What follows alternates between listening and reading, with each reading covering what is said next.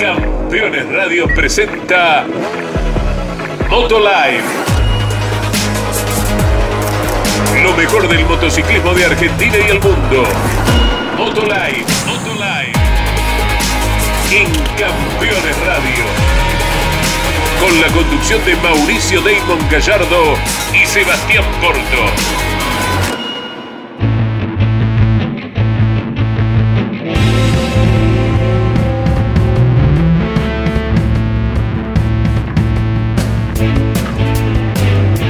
Amigos, bienvenidos. Esto es Moto Live. Estamos por Campeones Radio, como siempre, como cada semana, para repasar lo más importante del mundo de la velocidad. También con todos los episodios en Spotify, como siempre, una aplicación bárbara ¿eh? donde pones en cualquier momento y tenés info del motorsport. Muy buena música también. Espectacular. Aquí estamos con el internacional Sebastián Porto. Hola Sebas, bienvenido. El gusto enorme de saludarte. Hola Damon, ¿cómo andás? Un gustazo como siempre estar charlando con vos. Así que bueno, preparándonos una semana linda. Se nos vienen dos fines de semana seguidos, Damon, de, Campeonato del Mundo Superbike. Así que ya, ya estoy calentando motores. Ya estoy, Vamos todavía. estamos a mitad de semana recién, pero pasada la mitad de la semana, pero ya estamos activos para, para un cierre de, este septiembre con dos fechas seguidas.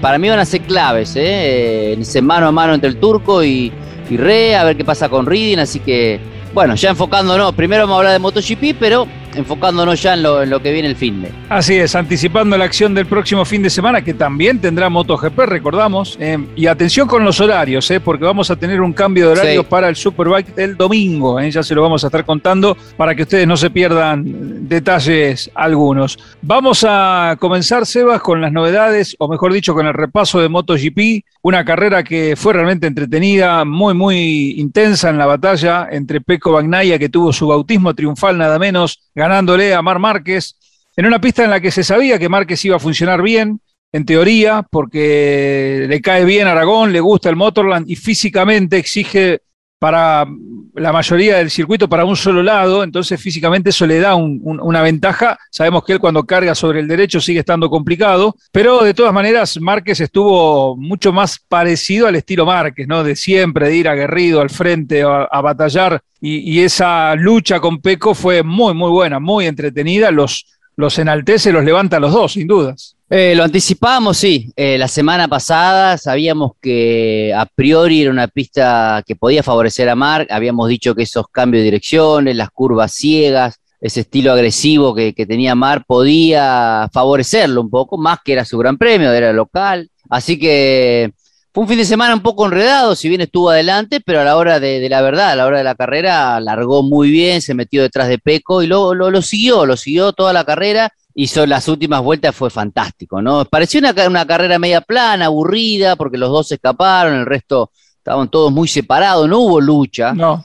Eh, esos mano a mano, esos, eh, esos sobrepasos que podemos llegar a ver siempre. Y las últimas tres, dos vueltas fueron sensacionales, ¿no? Yo ahora me voy a detener un poco en, en el análisis, pero presté mucha atención. Lo lindo que tiene MotoGP Damon comparado por ahí con el Superbike es que toda esa tecnología, esos displays, viste, a la hora de, si bien son básicos comparado con lo que puede ser la Fórmula 1, ¿no? Que te muestra todo, pero viste la, barrita del acelerador, la barrita del freno, bueno, si, nos ponemos a analizar eso, siempre Mark tenía más presión de freno, o sea, tenía una manera de, manejar distinto, de frenar, mejor dicho, que, que Peco. Peco era mucho más suave, Así todos frenaban más adentro que Mar. Eso quiere decir que la Ducati tiene una estabilidad tremenda. Lo vuelvo a reiterar, para mí hoy la mejor moto es la Ducati.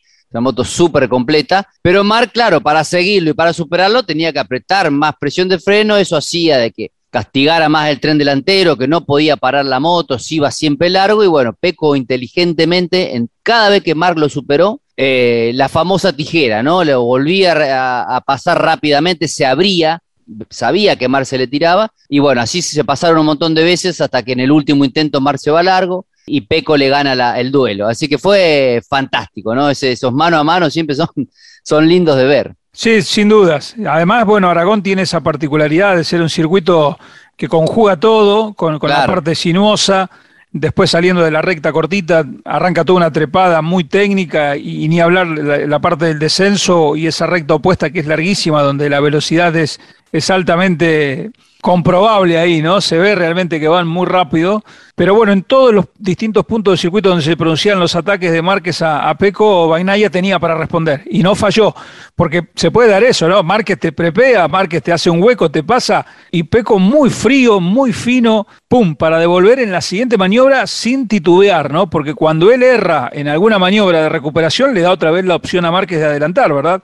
Y, y en cada recuperación de Peco era, era, era sólido, ¿no? Estabas yo creo que esa confianza que fue adquiriendo el piloto en esa batalla, en esas últimas vueltas, le permitió serenarse, porque Sebas, que, lo, lo, podés explicar mucho mejor vos, pero quizás las, la, presión y todo eso en ese momento no está. Pero es tu primera victoria, ¿no? Sabes que si haces todo bien, eh, finalmente llega esa primera gran victoria. Sin duda, sin duda. Cuando vos no lográs o vas en busca de tu primera victoria con la presión de que, tiene Peco, de tener una Ducati oficial, de, que su compañero de equipo ya había ganado, de que siendo italiano, sabes que tenés ese plus, eh, así todo, eh, ya, lleva unas temporadas en, en, MotoGP no se le venía dando la victoria. Y si a eso le sumamos de que ese mano a mano era justamente con Mark, que sabés que, porque a veces depende de quién te toca al lado, ¿no? Vos sabés, y sabés que Mark te va a tirar la moto por cualquier lado, o sea, no se va a entregar nunca. Y bien lo dijiste, Damon, tuvo esa frialdad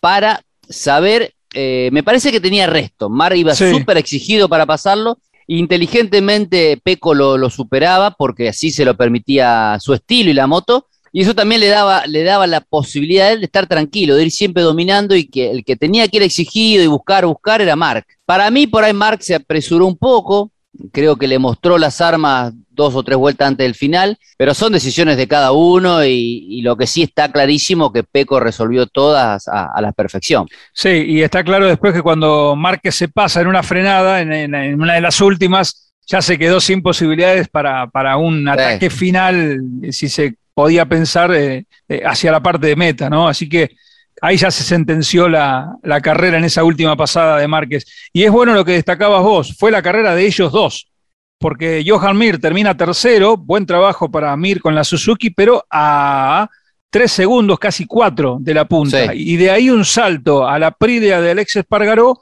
que quedó a nueve segundos de la punta. Vean ustedes el salto de, de diferencia, o sea, seis segundos entre el tercero y el cuarto, el quinto fue Miller, quedó a 11-9, casi 12 segundos de la punta. Y todas las diferencias después, Bastianini, Binder, Cuarta, todos a un segundo, uno de otro. O sea, no hubo un no hubo pelea. No hubo pelea, ¿eh? no, no hubo pelea eh, en, ese, en ese sentido.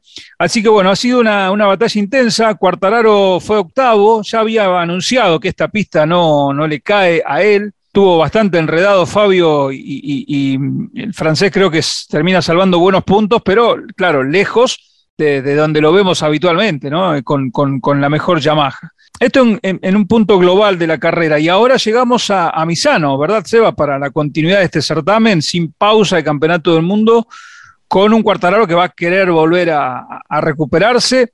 Y también teníamos una mirada puesta en Viñales, que hacía su estreno con Aprilia de manera oficial en carrera. Maverick terminó en la posición 18, justo por delante de Valentino Rossi y detrás de Johan Sarko. Eh, Johan, que seguramente habrá estado cansado del viaje que hizo en la Ducati del 81.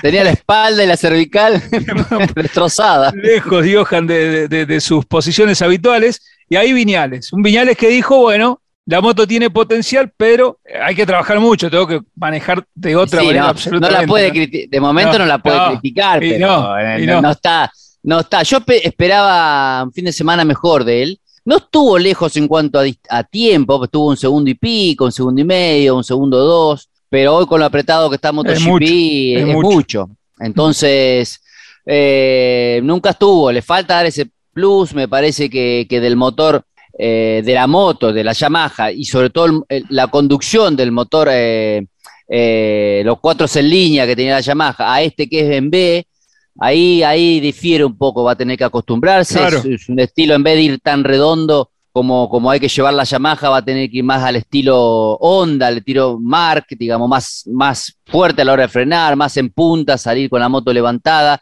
Y eso el piloto, después de tantas temporadas, de venir de Suzuki, después eh, en Yamaha le va a costar cambiar. El chip para un piloto cuesta.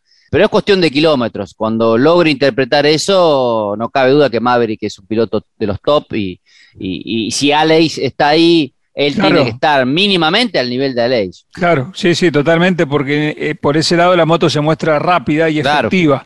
Eh, a, los mandos de, Espargaró.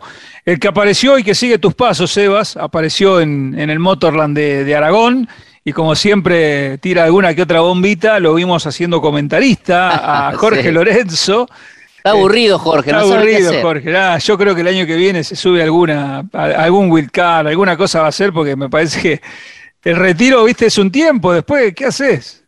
Sí, eh, no sé si a la moto, pero algo, algo. hacer algo de automovilismo. Pero está ahí, está ahí, sí, sí, sí, disfrutando, disfrutando todo lo que los billetes que se, se llevó meritoriamente, pero bueno, bajo, abajo de la, competición. El tema es ese, ¿no? Que por más billete que haya, cuando te aburrís, te aburrís, ¿eh? No hay forma, ¿eh? no hay, no hay, hay, algo, algo tiene que hacer, muy joven, Jorge, un tipo que que ha estado acostumbrado a la adrenalina de la competencia y bueno, todavía está en ese proceso. Vamos a ver qué, ocurre.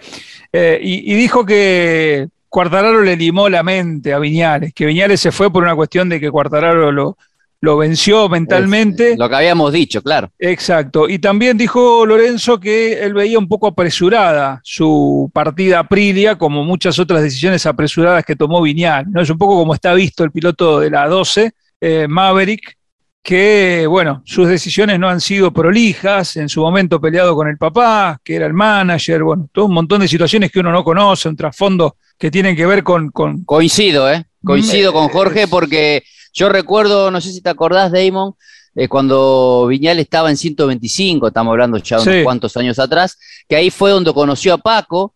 Paco fue su manager durante mucho tiempo, después eh, no trabajaron más juntos Sí, me acuerdo que de Japón se fue, se agarró la, la, valija y se volvió, no compitió, no recuerdo qué, cuál fue el problema, pero sí, coincido con Jorge de que tiene esas, esas particularidades de, por ahí dejar los equipos plantados, viste, por ahí, por ahí, la compañía, la mala asesoración, de, de tener ahí al lado eh, no sé si apresurado, pero bueno, es reincidente claro. en este tipo de cosas. Y sí, ya un piloto cuando pasa eso, eh, como dice Jorge, lo, es como que lo tienen marcado ya. Es complicado. Yo creo que te lo conté alguna vez en algún programa. Eh, estando en Aragón en el 2012, lo vi a Viñales, quedó la moto sin largar, creo que era 125. No me acuerdo si era la, categoría intermedia o la inicial, donde estaba. La cuestión es que agarró patadas en la moto en la grilla es un loco, un loco, ¿no? este, esas cosas que a veces eh, emocionalmente no, no, no, controla. Bueno, y, con salvando la distancia, que son cosas totalmente diferentes, lo que pasó con Yamaha esa vez en Austria, donde aceleraba el motor en, vacío, esos son eh, formas de, de, generar esa o de, o de, reflejar esa frustración eh, emocionalmente, ¿no? O sea, un piloto cuando es frío, con eso, claro. Un piloto cuando es frío nunca, no, no, no lo hace a la vista de todo el mundo, ¿no? O sea, eh, esas son las cosas que, que por ahí Maverick tiene que seguir trabajando, sin duda, porque es muy difícil acá, no te bancan mucho tiempo eh, en, en, este, más con los chicos empujando, ¿no? Y hablando de chicos, se vienen las pruebas en MotoGP para algunos de los que van a estar dando el salto pronto, Sebas. Exactamente, sí, sí, estamos, eh, estuvimos leyendo un poco en distintos medios, van a probar si eh, Garner y, Fernández, eh, los, los, dos pilotos oficiales KTM de Moto 2, en el cual están haciendo un campeonato sensacional. Lo vimos a, a, Raúl Fernández ganar el fin de semana después de la operación que tuvo, es un chico que va rapidísimo. lo mismo Garner, su compañero de equipo, y creo que este gran presente que tiene, que los dos van camino a, ser campeones del mundo. Vamos a ver cuál de los dos. Pareciera que Garner tiene más en cuanto al puntaje, más allanado el camino, pero, pero sí, KTM les da una oportunidad de probar ya creo que la semana que viene, post fin de semana de Misano, la KTM de MotoGP. Así que antes no se daba ese tipo de cosas. Está bien, van de la mano de la misma terminal, es todo más fácil, pero ya a tres cuartos de, la temporada empezar a hacer kilómetros con, una categoría nueva, una moto nueva, es muy importante. Amigos, estamos con Sebas Porto, esto es Moto Life, nos vamos a una breve pausa y al regreso Seguimos repasando datos de MotoGP, nos metemos en la previa del Mundial de Superbike, que ha confirmado oficialmente ya la fecha en la República Argentina y la extensión del contrato. Y vamos a hablar también de otro legendario piloto del motociclismo, nueve veces campeón del mundo, que también se va. Cierra en este 2021, pues se retiran todos. A la vuelta de la pausa. Se pusieron de acuerdo. Terrible. Ya venimos con Sebas Porto aquí en Campeones Radio. Ya regresamos.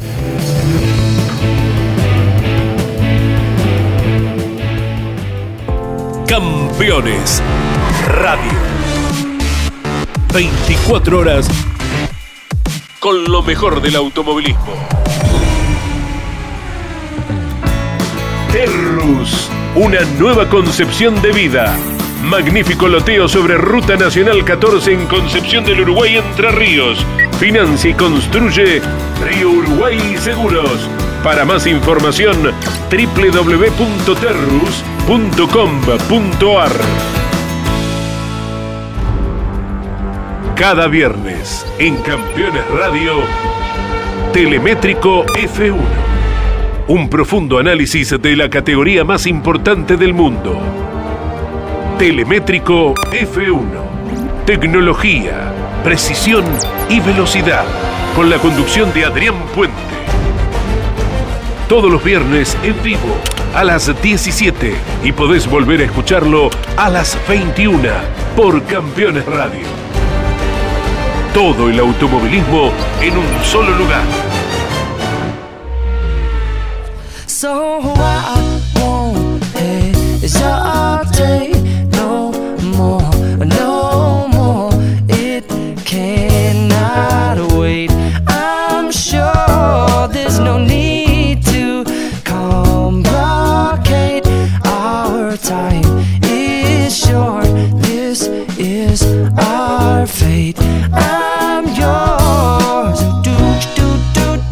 Continuamos en Campeones Radio, seguimos con Sebas Porto analizando el motociclismo. Ya el señor Ariel Dinoco ha hecho el trabajo de puesta a punto y es momento de ir hasta la bandera cuadros a fondo, Sebas, siempre con casco, ¿eh? por supuesto, como decimos en el cierre de cada programa. Y hablando de casco, no tiene nada que ver esto, pero las motos, si no tienen gomas, no funcionan. O sea, esto está más que claro. El piloto tiene que tener siempre el casco y la moto tiene que tener una buena cubierta, una buena llanta, una buena goma, un buen neumático para rendir. Y hablando de gomas, Michelin extendió su contrato con MotoGP hasta 2026.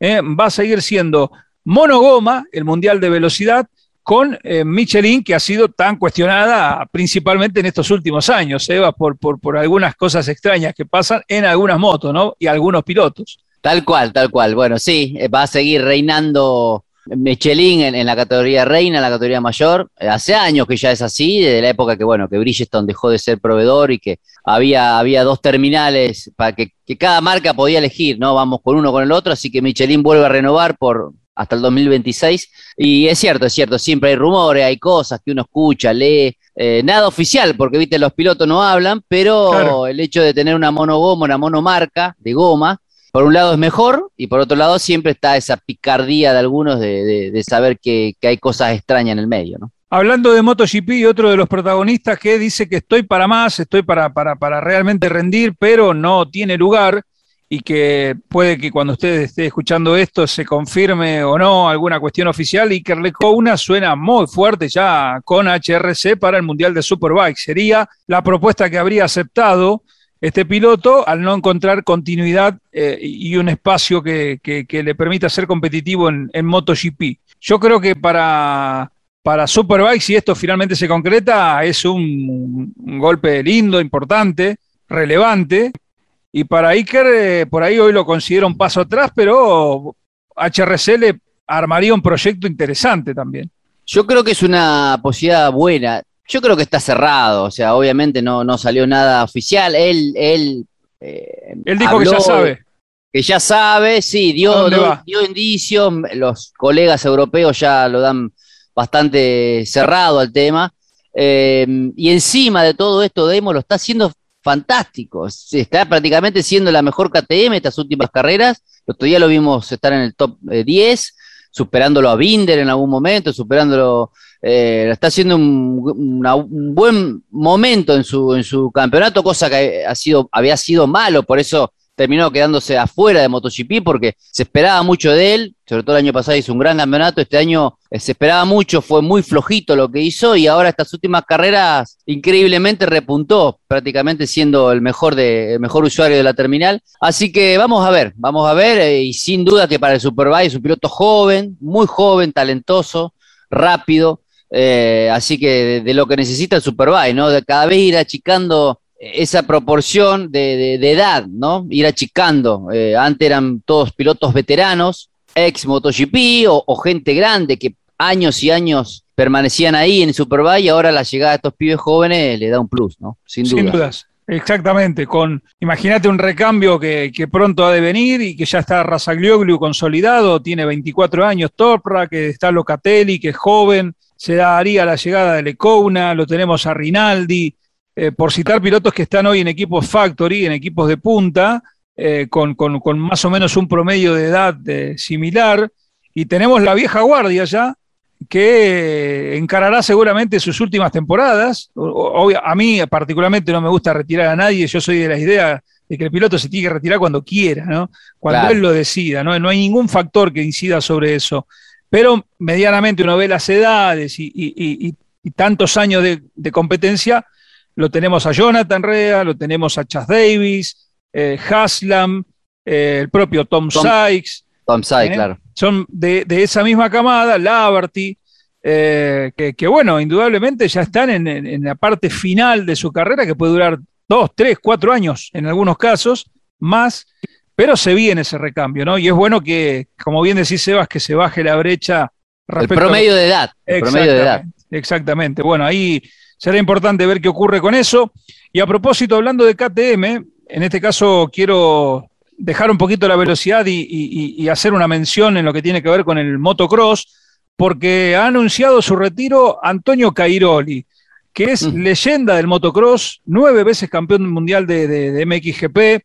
El Valen del motocross. Es el Valentino Rossi del motocross, italiano, nueve títulos mundiales, eh, con eh, los primeros tres que obtuvo de la mano de Yamaha y después el resto todos los ha ganado con KTM.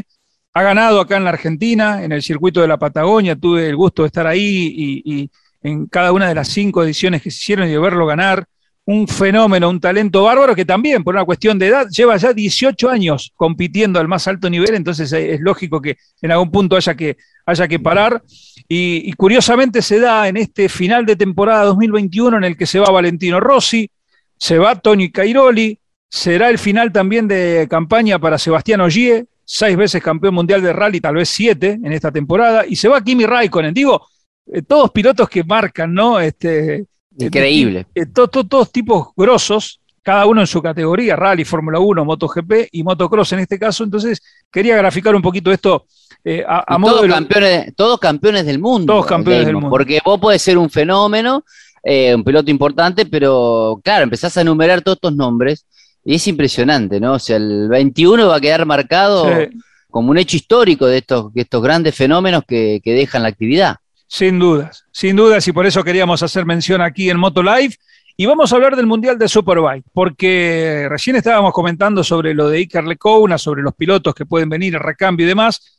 Bueno, la noticia, eh, nosotros la hemos comentado incluso en algunas transmisiones del Mundial, ya se ha confirmado la fecha de la Argentina, del 15 al 17 de octubre, si no me equivoco, eh, en el Vigicum de San Juan, va a ser la, ronda como estaba originalmente en su fecha prevista, y se extendió el contrato 2022 y 2023 eh, para seguir teniendo el Mundial de Superbike en la Argentina, donde Tati Mercado va a ser piloto local una vez más en esta temporada con la onda del equipo MIE. Veremos el año que viene, tampoco se sabe mucho a futuro qué va a pasar con la campaña de, Tati. Pero eso es una buena noticia para los fans del motociclismo. No habrá MotoGP en la Argentina este año, ya está cancelado definitivamente el Gran Premio de Termas de 2021, habrá que esperar hasta el año siguiente. Eh, una pena porque es el último año de Valentino, hubiese estado bueno que, en el último año de Rossi poder tenerlo en, el calendario de la Argentina, pero bueno, temas de pandemia, las obras que se están terminando en el circuito de termas complicaron un poco todo esto. Y ahora bien, Sebas, yendo al fin de semana, se viene Cataluña en un mes intensísimo para el Mundial de Superbike. Un mes eh, bárbaro, la verdad que ya tuvimos la, fecha pasada, al inicio de, de este mes de septiembre, eh, como estuvimos analizando, y ahora se viene el cierre del mes, por llamarlo de alguna manera, con dos carreras seguidas, las dos en España, dos circuitos completamente diferentes, pero históricos, con mucha data, con mucha información. Eh, veníamos de circuitos tanto en Moss como en Navarra, eh, donde era todo nuevo para todos, circuitos más, más revirados, más lentos. Ahora viene Montmeló, una pista, eh, el patio, el patio de la casa, por llamarlo de alguna manera, del equipo Kawasaki. Sabemos que técnicamente el equipo es, catalán, el taller, la, la nave, como le llaman ellos, está ahí. Así que Así que vienen de entrenar hace muy poquito, tanto Lowes como, como Rea. Así que todo puede pasar. Vamos a ver, va a ser eh, importante. Montmeló, Deimos eh, están todavía en verano, terminando el verano, hace muchísimo calor. Es una pista muy abrasiva, eh, gasta mucho el neumático. Así que vamos a estar atentos durante todo el fin de semana con eso y por supuesto la, todo centralizado en el turco, en Top Rack, en, en, Rea, en Reading, a ver si la Ducati puede funcionar bien.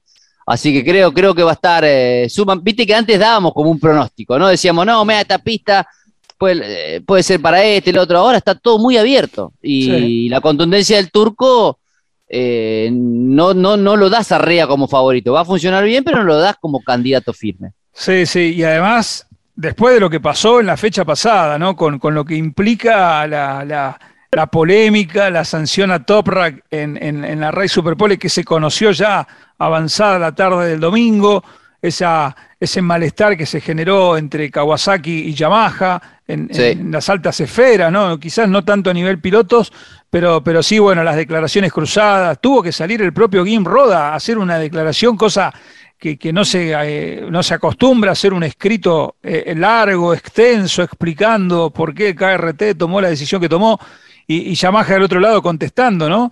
Entonces, en, ese, en, ese, en esa atmósfera, ¿eh? tenemos esta continuidad de un campeonato que se va a ir poniendo cada vez más caliente en función de cómo se vayan de Cataluña y luego Jerez. En este mismo mes, hacia, hacia fin de septiembre, Jerez de la Frontera también, eh, sin, sin demasiada pausa, eh, vamos a estar muy, muy atentos a los puntos porque la fecha de la Argentina puede terminar siendo crucial en esta temporada, además teniendo en cuenta, Sebas, que no se sabe si habrá otra carrera después, porque esto de Mandálica, de Indonesia, no... no Está sin confirmarse, claro. Claro, todavía está en el aire, ¿no? A menos que pongan después de la Argentina eh, alguna otra fecha. Eh, Yo creo que se va a hacer, o sea, la fecha está, si, si no se terminan las obras, si se complica el hecho de Moto, Indonesia... MotoGP la bajó. MotoGP la, sí, MotoGP la bajó, creo que, creo, si no me equivoco, era más al inicio, ¿no? De la temporada. Sí, sí, pero igual, a lo eh, que voy es que las obras no estaban terminadas. No estaban, claro.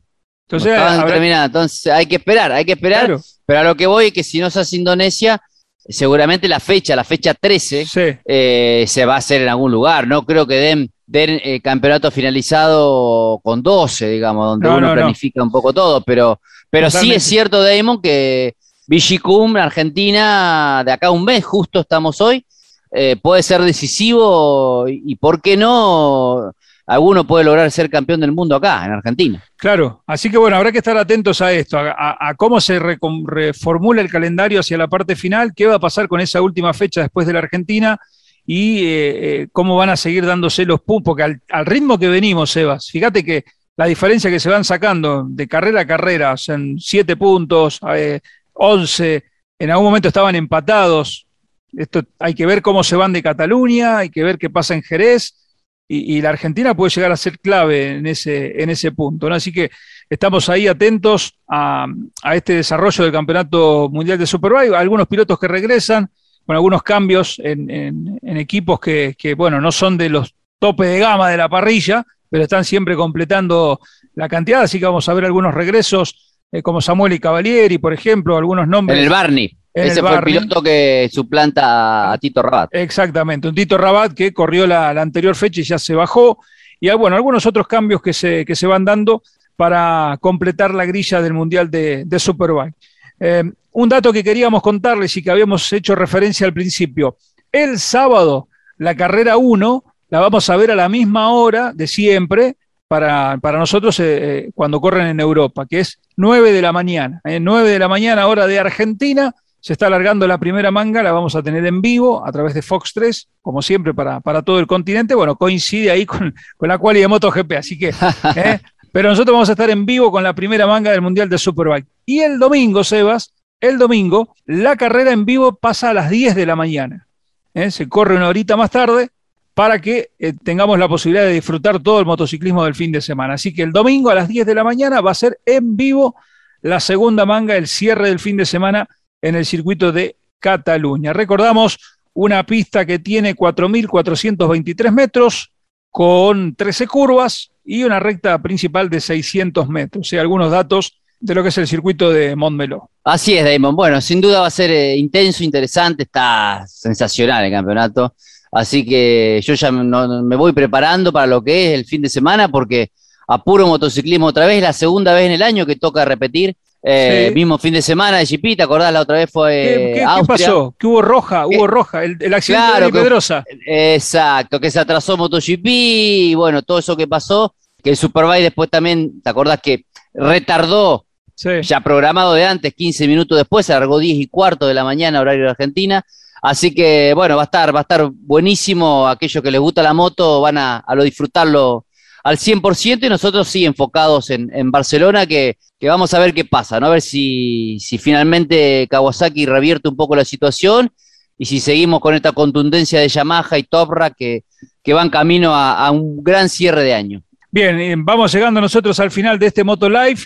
Una cosita que no mencionamos, la habíamos hablado el programa pasado, es el tema del regreso de Dovicioso. Eh. Atención porque va a ser otro de los puntos fuertes. Dobby con Valentino haciendo equipo. Esto creo que no se lo imaginó nadie, jamás. Nadie, nadie, ¿Eh? nadie. La verdad que Dobby vuelve a Yamaha, eh, compañero de Valen, vuelve a la actividad después de un año retirado eh, en Misano, en su carrera de, su Gran Premio de Italia, así que obviamente los, los ojos, me parece que van a, van a estar todos enfocados en el box de, Petronas, ahí todo. Eh, con Valentino y Dobby ahí, la verdad que va a ser eh, para los italianos, va a ser increíble la despedida de Rossi, ¿no? Sobre todo eh, en esa pista este año, es increíble que estemos hablando de esto. Bueno amigos, llegamos al final de este Moto Live, los esperamos la próxima semana aquí en Campeones Radio, el fin de semana, sábado 9 de la mañana en vivo, Fox 3, carrera 1 desde Cataluña, el domingo 10 de la mañana en vivo estamos con Sebas en el Mundial de Superbike, donde es protagonista, por supuesto, Tati Mercado y el campeonato está al rojo vivo. Amigo, se nos terminó el tiempo. Abrazo gigante. Abrazo grande, amigo. Fuerte abrazo para todos y nos vemos la semana que viene acá. Cariño grande. Señor. Arroba Sebasporto19, arroba Damon Relator. Ahí estamos conectados en todas las redes. Y recuerden, en moto, siempre con casco. Chau, chau.